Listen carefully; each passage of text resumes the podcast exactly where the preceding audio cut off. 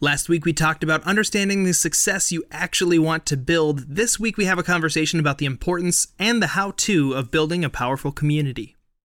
After over a decade of nonprofit leadership impacting thousands, we hit a wall. We started asking ourselves, how can we go beyond personal success and leave a legacy that lasts far beyond our lifetimes? A job change and a couple pivots into for profit leadership later, we're on the search to get that question answered. If you're a leader who cares deeply about supporting nonprofits from the inside or from the outside, this podcast is for you. We believe that the world needs what you are going to leave behind, and it's our passion to help you find that thing and build it. I'm Ted. And I'm Lisa. Welcome to the Legacy Builders Movement. Hey, welcome back to the podcast. I'm so excited because today I get to interview my favorite person.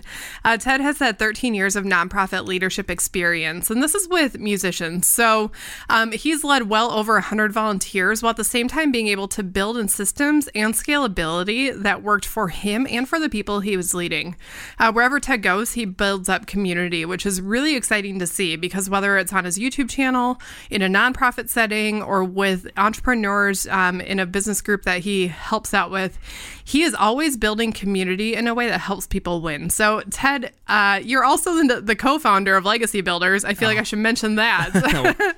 Welcome to the podcast. Well, thank you so much for having me. I'm really excited about today. I'm really excited about today too, because you grilled me last week and asked me all the questions, and now I get to return the favor. Oh man, dang it! So, one thing that we wanted to do coming into year end was be able to share a little bit about ourselves, but then also the uniqueness about us because I'm very much into more the financial side and that kind of thing. Ted is just so good when it comes to community building, um, incredibly smart. So, Ted, would you share uh, just kind of about yourself, how you got up to this place? Yeah, so on a bleak December 27th, 1986, I came into the world. My mom says that I, I came out singing. which is so weird. Weird. I was probably crying, which probably actually crying. makes way more sense. But uh, no, no, that's that's going way way back too far. So anyway, just uh, to kind of give you the Cliff Notes version of my life up to this point, when I was about 10 or 11 well i started doing music stuff when i was five started taking piano lessons fell in love with music when i was 10 years old i decided i wanted to be a worship leader at a church, and that just kind of started me down this pathway of learning instruments and trying to get better at you know playing and stuff like that. Um, let's see, in high school, we went to an arts high school. I learned a lot more about music there, and we put together ensembles and and uh, you know, it's kind of orchestrated stuff there. And then in college, I remember I took kind of this really weird turn because I was trying to learn how to shred on electric guitar, and um, all of a sudden I had like I, I kind of hit a wall where I was like, I don't care about this enough to practice for this long doing just metronome and scales over and over and over again. All of a sudden, it was like a light bulb went off in my brain. And I, I like to think it was God kind of downloading this into my head saying, listen, you're you're pretty good at a lot of instruments. And a lot of people would say you're really good at a lot of instruments.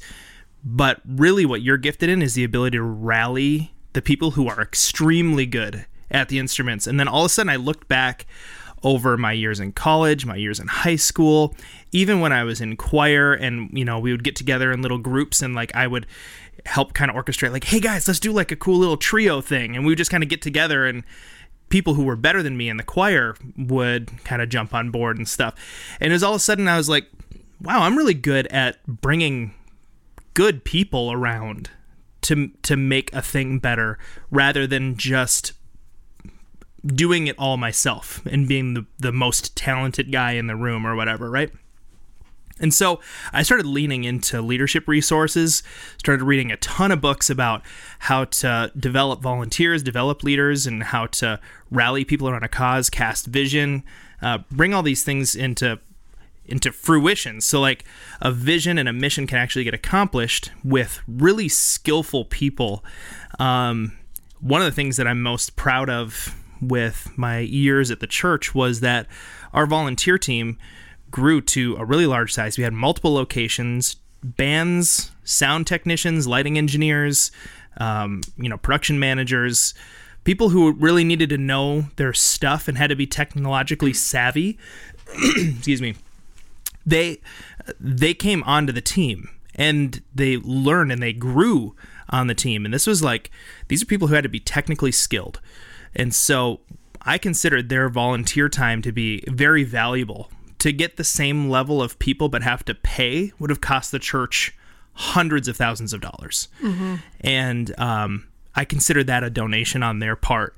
And I treated it like that. I treated it with the respect that they deserved, bringing their skill that they had developed over years and years onto our stage and into our production of the services. So, anyway, moving a little bit forward, just this last uh, couple years, you know, Lisa and I were having a conversation about what are the things that break your heart the most about life? Because a lot of times the things that breaks your heart the most the thing that you have maybe like a holy discontent for is kind of a tip off to what you should be doing what you should be trying to change in the world. And i remember saying to her you know i think the thing that makes me the most sad is when a parent has a really strong faith and they love god and they want to see their kids love god. And for some reason they don't pass the torch well.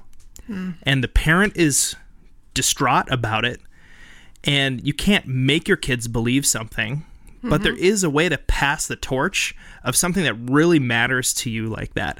And there's a way to pass the torch in a way that it transfers down multiple generations three four five generations. Um, people have done it right? People hmm. have done it for generations.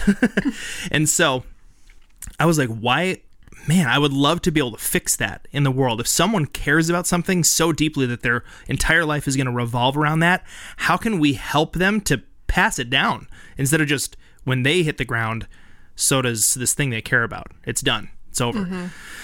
And so that's kind of how Legacy Builders was born and how we got to where we are now, just this last year. During 2020, uh, we went fully self employed. So I'm no longer working at the church, but I still do help out. And we still are a big part of what happens there. And, and really, we're excited because it opens us up to be able to help out a lot of different places and to work with a lot of different church leaders and a lot of different nonprofit leaders and a lot of for profit leaders all across uh, the world.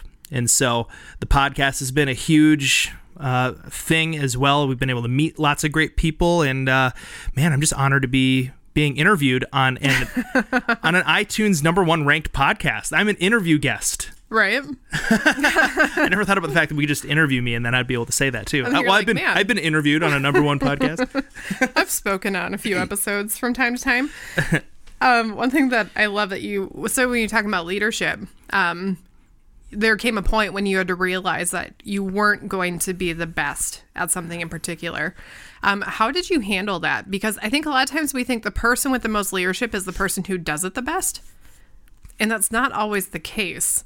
So, how did you handle that personally, recognizing I'm not going to be striving for this type of excellence? And then what advice would you give to someone who needs to be able to rally people around them who are greater than them? So the hard part was definitely just coming to terms with the fact that I wasn't going to be the best solo lead guitar player. But part of it was okay by me too because I've always been sort of like a jump from one thing to the next. It's kind of my entrepreneurial spirit in musical form. So I would like dig really hard into guitar for like a year and then I'd dig really hard into drums and then dig really hard into piano. And it's kind of how I was able to kind of rank up in those instruments, but it was because that I would take breaks from them that I didn't become like the best in my circle of friends that played music and stuff. And part of it too is that you're never going to see yourself as the best. Even the greatest musicians in the world still look around them and say, "No, I got a lot to learn." You know, there are people that are better than me, or if they're not better than me at this one style, they're better at this other style, or whatever. So that was kind of tough. Um, but it was kind of the lesson that I needed to learn moving forward because leadership is also about that.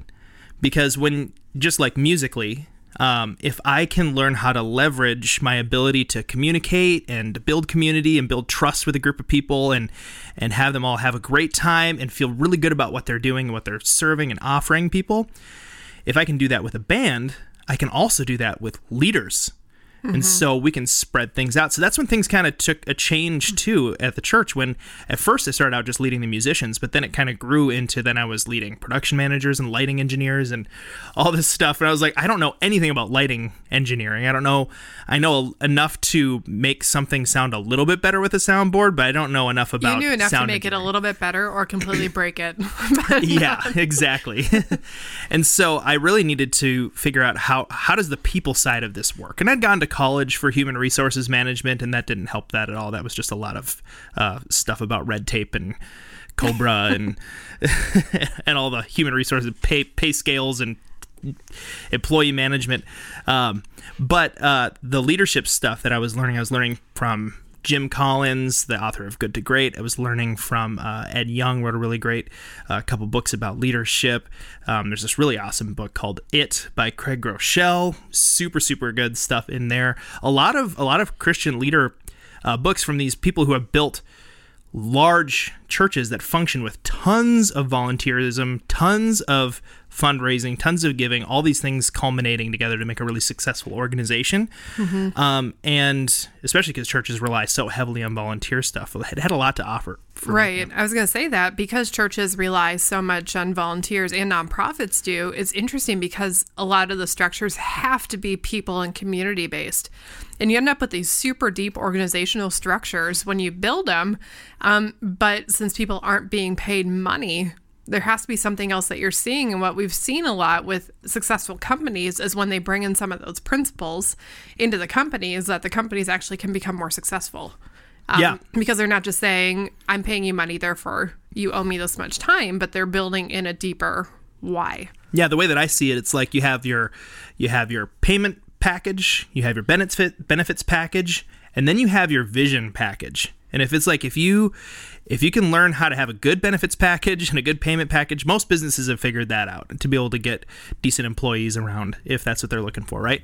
Um, but if they can learn how to build a good vision package and the people wake up in the morning and they can't wait to get to work because they know what they're doing is making a difference and they know what they're doing is helping somebody and they know what they're doing, you know, like that makes a really big difference from sales all the way down to janitorial staff. Like if you have built in vision into what you do, for profit, nonprofit, whatever, uh, people are going to be a lot more effective because they care. They care about what they're doing. They're not just showing up for a paycheck. It really does make a huge difference. So, um, I totally cut off the second part of the question earlier. Um, if someone right now is at a place where, like, okay, so that all sounds good. I'm buying into the idea that you can lead people who are more excellent than you, or maybe better skilled in some areas, or even the whole idea of vision. What advice would you have for that person who's like, I need to, com- I need to bring in a team. Like, I need to build this team. I need to get the right people. What do I do? Oh gosh, there are a million things you could do, right?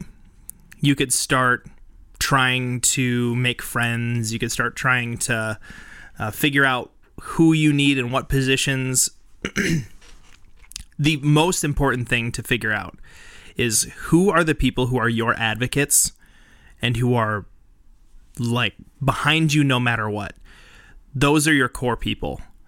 They may never serve on a team with you. They may never donate to your organization. They may never work for you or be an employee of yours or be a board member or whatever. But they're the kind of people that no matter what you do, they're like, you got this. I'm encouraging you. Like, that's where you start because the who question is the first question you always need to ask. And if you don't have any sort of team around you so far, that's who you need to assemble. That's your Avengers. Assemble! You need to get them together uh, first. But then, then you really start need to be need to start thinking about what do I want to build, and what kind of culture is required to make that happen. Because now the people that you bring in have to be able to uh, amalgamate to that culture and perpetuate it and make it stronger. Um, so if you want like a really joy-filled, high-energy atmosphere, your employees or your volunteers or your especially like your your leaders that you're bringing on, like they have to be that. They have to personify that. Otherwise, you get mopey people that just bring everybody down and make everybody want to like leave that's not somebody you want to bring on. And even though you might feel desperate right now just to have a warm body in your organization, trust me, if you get the right person in there, it multiplies. If you get the wrong person in there, it stagnates. And that's a, that's especially true with leadership. Um, to just be really careful about who you bring on. You want a long hello, and if you got wrong people on the ship right now, you need to have quick goodbyes. Yep, keep them short. keep, keep it short because that might be another piece of you might be saying i have a team and they suck Yep. that happens Even your volunteers, like I know you've had to let go of a few volunteers over the years. yeah Um, but it's true. Like long hellos, and even for volunteers, you can have a quick way to get them in. But long hello being they're not just immediately given leadership, high influence. yeah lots of of authority and that kind of stuff Uh, yeah. Once they have their who and their culture in place, what do you think they need next? Oh gosh you're just going to make you run through all of these Well, things I have an idea, but I'm gonna let you talk. well then you need to really start thinking about your systems yeah. and making your organization stronger so if you do not have good uh, standard operating procedures in place if you don't have good um, methods of communication and um, and I'm not just talking about automated systems. I'm talking about even like people systems. Because I think people can get really in the weeds and they can try to automate everything through machines, but you also have to have really good people systems. You know, who talks to who? You have to have good hierarchical structures that make sense where the right people are leading the right people and the wrong people aren't in charge of uh, the right people, you know, because that'll make the right people want to leave.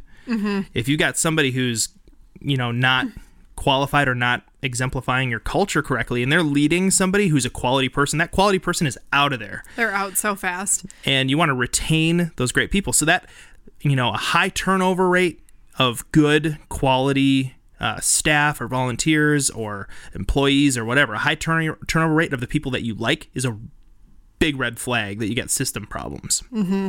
That was what I was looking for. Um, and I knew it would come up soon because I've seen you build. You're like, I, I know the answer that I want you to say, so I'm going to strategically move all the pieces so that you say it. I've just seen you build teams multiple times from the ground up over the last 13 years. Like, Yeah. you'll take a team that has nothing and be like, all right, here's what we need in place. And within two weeks, it's starting to function. And within a month, it's running. Um, but what I was going to say is it's interesting because you're right. You have to have the who and then the culture. But if you rely on the who and the culture or that strong vision, if you rely on that and then assume that the highly skilled people are going to stick around regardless of where you put them and how you use their time, you're missing it. Like the systems really are the thing that show um, the people who are high capacity people that you value them. And I, I learned that the hard way. I mean, I had some really quality volunteers leave, even like on the YouTube channel that we run. Like we're building community there as well. And we've had some people that were just like super uh, supportive of the channel and all that stuff, like kind of just disappear. And I, I had to do the work of figuring out why. Why did they disappear? Was it just like they weren't jiving with what we were doing, or was it something that we could have and should have changed that would have kept them around. And unfortunately, I'd say it was about 50 50. Sometimes they, they leave and it's like, hey, that's actually, that was good. That was good for everybody that they left. And then other times they leave and you realize that was something I should have changed because that was a quality person. I had a systems problem.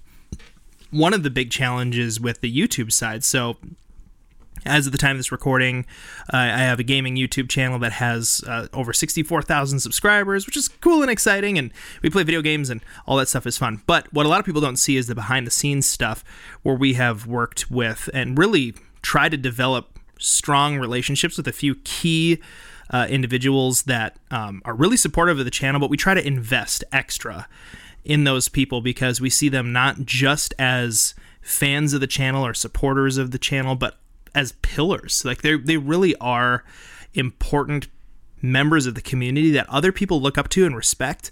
And um, so we've really tried to invest and build in community there. And I think we're we're doing it's it's it's a different world to try to build community online, but um, it's starting to work. And it's and and I'm starting to see some of that stuff take off, and it's really cool when you realize that you can leverage community to accomplish really really great things like raising money, doing fundraisers, or doing charity events, and and that kind of stuff. And it's so much easier.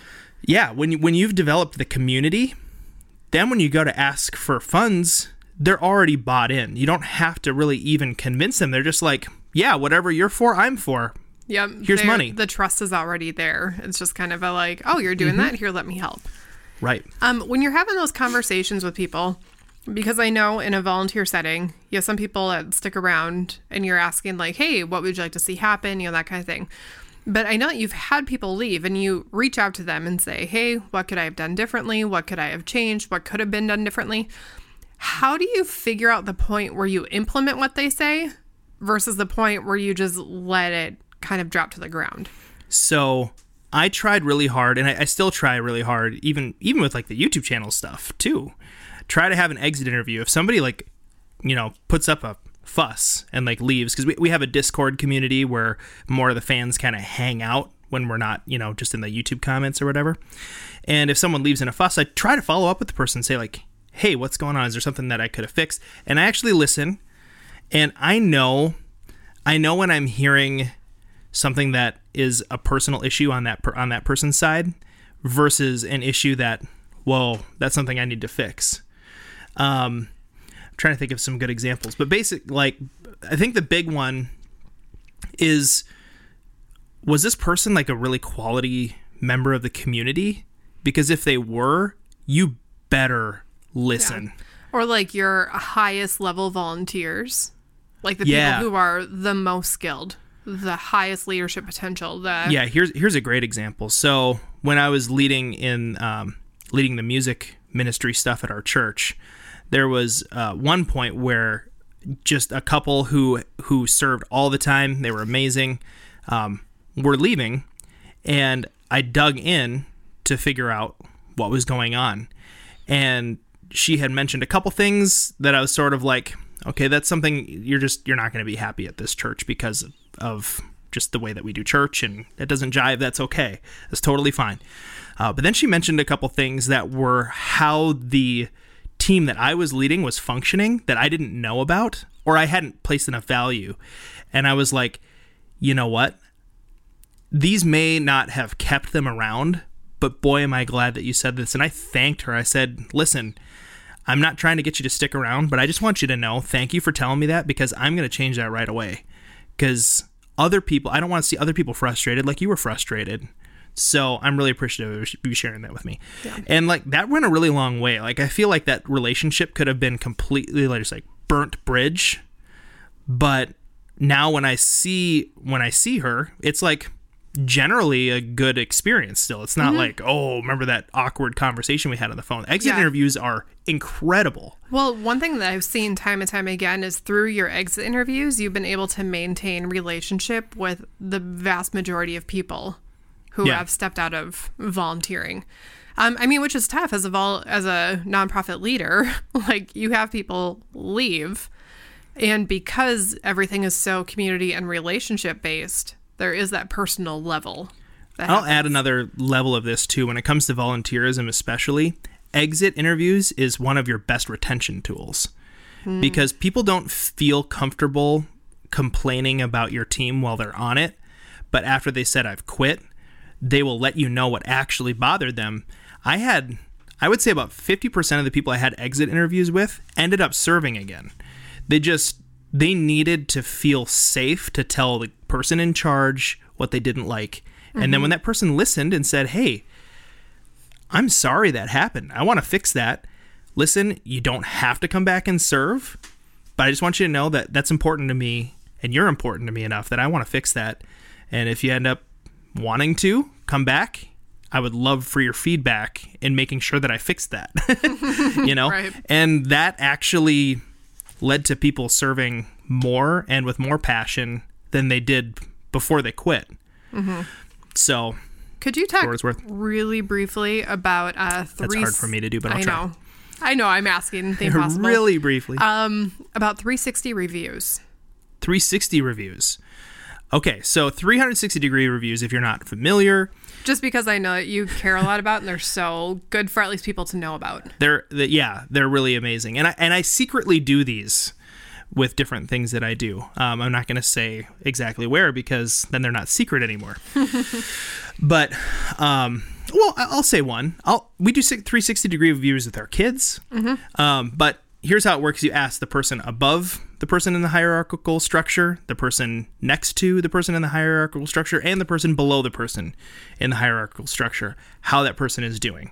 Uh, whatever tasks or leadership or interpersonal, whatever. And you get different answers based on either are they in charge of this person or are they being led or are they a peer. And the the feedback that can come back from that is really really great. Now the the best part about a 360 degree review is when the person gets that feedback and can see what their superiors think, what their peers think, and what their uh, subordinates think. They're able to implement some of those things and they make, make those changes themselves. But the idea is that it's anonymous, right? So you don't know, like, oh, Jack hates me. It's like Yeah. one of the people that I work with finds this thing really annoying. And I know you haven't necessarily done that formally, but you're very conscious when you do lead to be asking the questions of all the people around you so that you feel like you're getting a well rounded response.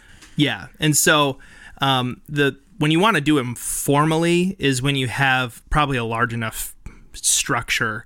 Like part of it is it's hard to keep it anonymous if everybody knows everybody really well, mm-hmm. or if they only have one peer, one leader, and one subordinate, right? Yeah. Because then it's like. Oh, Jeff always clicks his pen. It's like, okay, that's obviously the guy I share an office with. Right. yeah. And if that's something you want to try, I'd say definitely bring in a third party for that. Yeah, for the um, help with it. Yeah. Yeah. Speaking of, what are a couple things? I know this is kind of a hard shift, but what are a few things that you're excited about right now, specifically with Legacy Builders? I am very, very pumped about the fact that we get to help organizations, specifically nonprofit leaders, to double or triple their funding by building strong, powerful, giving communities. It's what we do best. It's the thing that we care about the most. We love seeing cohesive, strong community form, and then the power that that can bring to an organization when they say, hey, let's not just be really, really tight knit and like linking arms together, but let's also financially contribute. And we've seen amazing things happen when those two are married. And I think a lot of uh, organizations emphasize one or the other, you know, but really it's when they are linked and they're linked correctly and linked well that they succeed and thrive. So I'm really excited about that because I get to really spearhead the community side of what we do with Legacy Builders, and Lisa gets to really spearhead uh, the fundraising side, but we both have a lot of experience in both. Yeah. And we love both talking about and integrating the right vision. Like you have your vision, but how do you communicate that in a way that builds community and also builds up the fundraise? Like it's just so exciting. I- yeah and so um, the thing the thing specifically that i'm looking forward to is we're really close to launching a six week course that goes into greater deep detail about that a six week webinar course as well as um, lisa just well we just i keep saying you but we just launched this financial course that's available.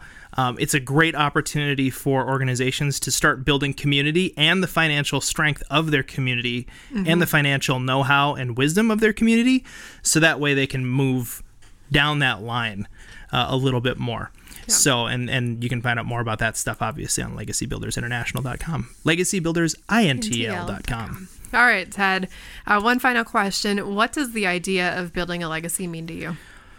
building a legacy for me is the idea that 10 generations from now like I, lisa's answer last week was a bit more noble than mine but i have to be okay with this being my answer otherwise i'm being dishonest with myself Hang on, that's actually really good. If your why is for other people, it's not going to work. Like you have to have the why that's honest for who you are. So go ahead. so last week lisa had said something about if if she's not even remembered but like she made impact 10 generations from now that's exciting per- personally for me building a legacy is all about i want my great great great great great great grandkids to have stories about great great great great great great grandpa ted. And I want them to be able to talk about how influential he was and how much he changed the world and how much he impacted our family and how like things were one way with the family up until that point and now things are like this. And I just I dream of that and I know that I'm never going to get to actually see that. Like the whole point of that is that I'm dead. six gen like six greats that's not gonna happen unless cybernetic implants. Just saying, put my brain in a monkey and keep me alive. wow, that got weird. But um, That's get weird. no, I just and and I care about the financial piece of that, like the financial wisdom that my you know my not my ancestors, my descendants mm-hmm. will have. I care about the faith legacy that my descendants will have, and I care about the philosophical and the things that are important, just the belief systems and structures that they're going to have. That's what building a legacy means to me, and everything about our lives really needs to be focused on trying to make that happen. Awesome. Uh, Ted, where can our listeners find you and throw out your YouTube channel info too? really? Well, you Okay. talked about it. I They're gonna suppose I should. Yeah. So, um, well, first of all, we want you guys to really dig into what we're doing with Legacy Builders, and I mentioned it earlier, but go to legacybuildersintl.com. You can also uh, reach us over Twitter. You can find us on Twitter. Twitter. All of the. I said Twigger. That's not a thing. Um, all the places, but not Twitter. all the places, but all of that's going to be in the show notes, so you don't need to go and like try to figure out all that stuff. Um, but yeah, if you want to know about the YouTube channel, it's called The Basement. It's been around for about five years, and you, all you have to do. All right, everyone, stay tuned for next episode where we talk with a powerhouse in the for-profit and nonprofit space about creative ways to change the world. If you want to build the tallest building, don't start building at the first floor.